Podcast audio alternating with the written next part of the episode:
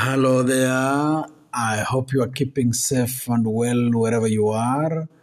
You are listening to the message of the day on Radio Maria Nairobi, a Christian voice in your home, with me, Father Musolo Chola, CM, a Vincentian priest working in our seminaries. My brothers and sisters, today for our message of the day, we want to focus on a few things. A few things that can make us fall but also a few things, those things that can make us fall, and how they are the opposite of godliness. How they are the opposite of godliness. None of us can create themselves. We didn't create ourselves. We do not keep ourselves in being. We cannot add a day or a second or an hour or a minute to our lives. No, we are kept in being by God. God knows us more than we'll ever know ourselves. In other words, my brothers and sisters, we are not gods. No, none of us is a God. We are creatures. Therefore, one thing that can make us fall is the thinking that we are God. Many times, without mentioning those words, we behave, we think, we act as if we are God. Those moments when we are very proud, proud, we have what is called vain glory, clapping for ourselves incensing ourselves or even making others incense us. Literally. Bow before us. Sing for us. Thinking that the world rotates around ourselves. Pride. Pride is, is, is that attitude actually to think that I am a God, so to speak. Those moments, as the English people say, Pride always comes before a fall. So pride can lead us to fall. Pride can lead us into sinfulness. Pride can lead us into a path that is ungodly. We are not gods. We can't create ourselves. We cannot sustain ourselves we cannot add anything to who we are. In fact, everything that we are and everything that we have is a gift from God. None of us can gift themselves life. None of us can gift themselves uh, uh, even air that we breathe in. None of us can gift themselves all that we have. None of us can. There's no need then to be proud. No need to be proud. No need to think that I'm self contained, that I don't need to depend on other people. No need to think that I'm self contained, that mimi sihitaji watu. Aa, mimi sihitaji msaada wa mtu yeyote.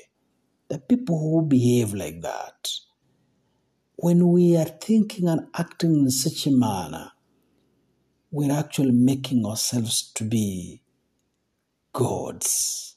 We aren't. We are not gods. We are creatures, transient beings.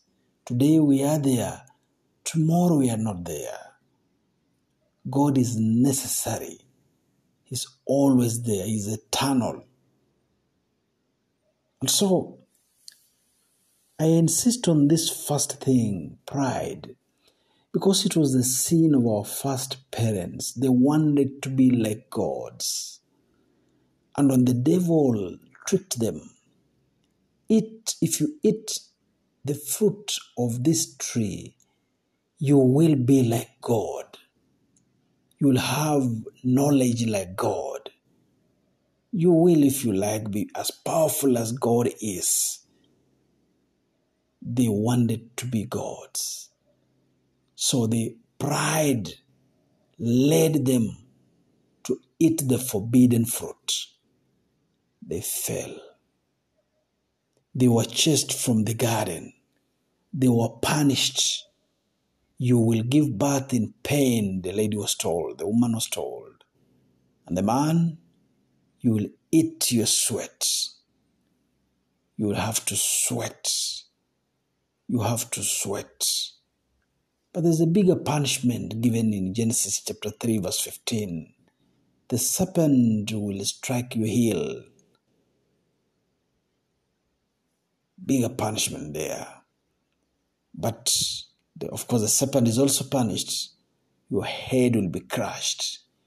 We see that revealed and uh, fulfilled in the New Testament when the Son of Man, the Son of Mary, the new Eve, now crushes the old enemy, the serpent.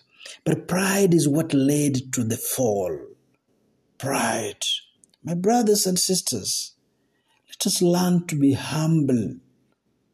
Let us learn humility. Let us learn to depend on God, but also on others. Let us learn to depend on others. There are people who know more than we do. There are people who can serve more than we do. There are people who are holier more than we do, more than we are. Let us learn from them, depend on them, but more importantly, depend on God. So that's the first thing pride. Pride leads to a fall. The second thing almost related to pride is to think that we are so strong, that I'm so strong. No, we aren't. We do not have the strength. It's the spirit in us that is strong, the spirit of God in us that is strong. We are not strong. I say this because as Christians, sometimes we want to depend on our own strengths.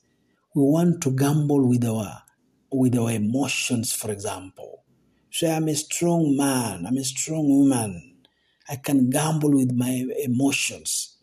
I'm strong, I can take as much beer as I want. I'm strong. No, no, we are not. It's the Spirit of God in us that makes us strong. But once the Spirit of God leaves us because of sin, because we have broken the commandments, we become so weak, we remain so weak, and we remain so fragile. Even as people who have been called by God to be Christians, baptized, consecrated, confirmed, we still remain frail and weak.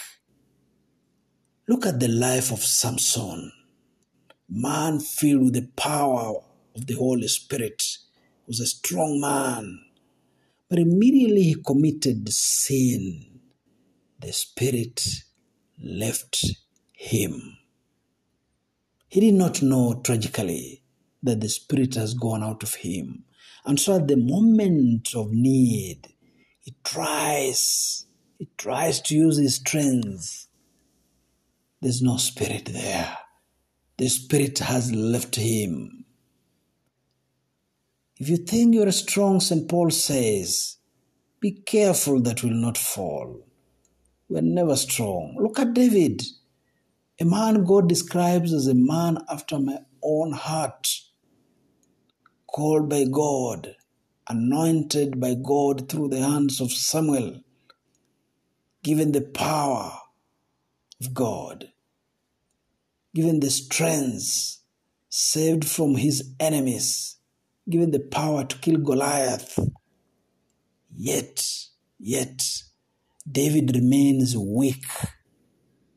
That moment when he depends on his strength, he falls into sin.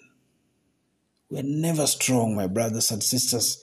Let us always, always be humble enough to depend on the strength of God.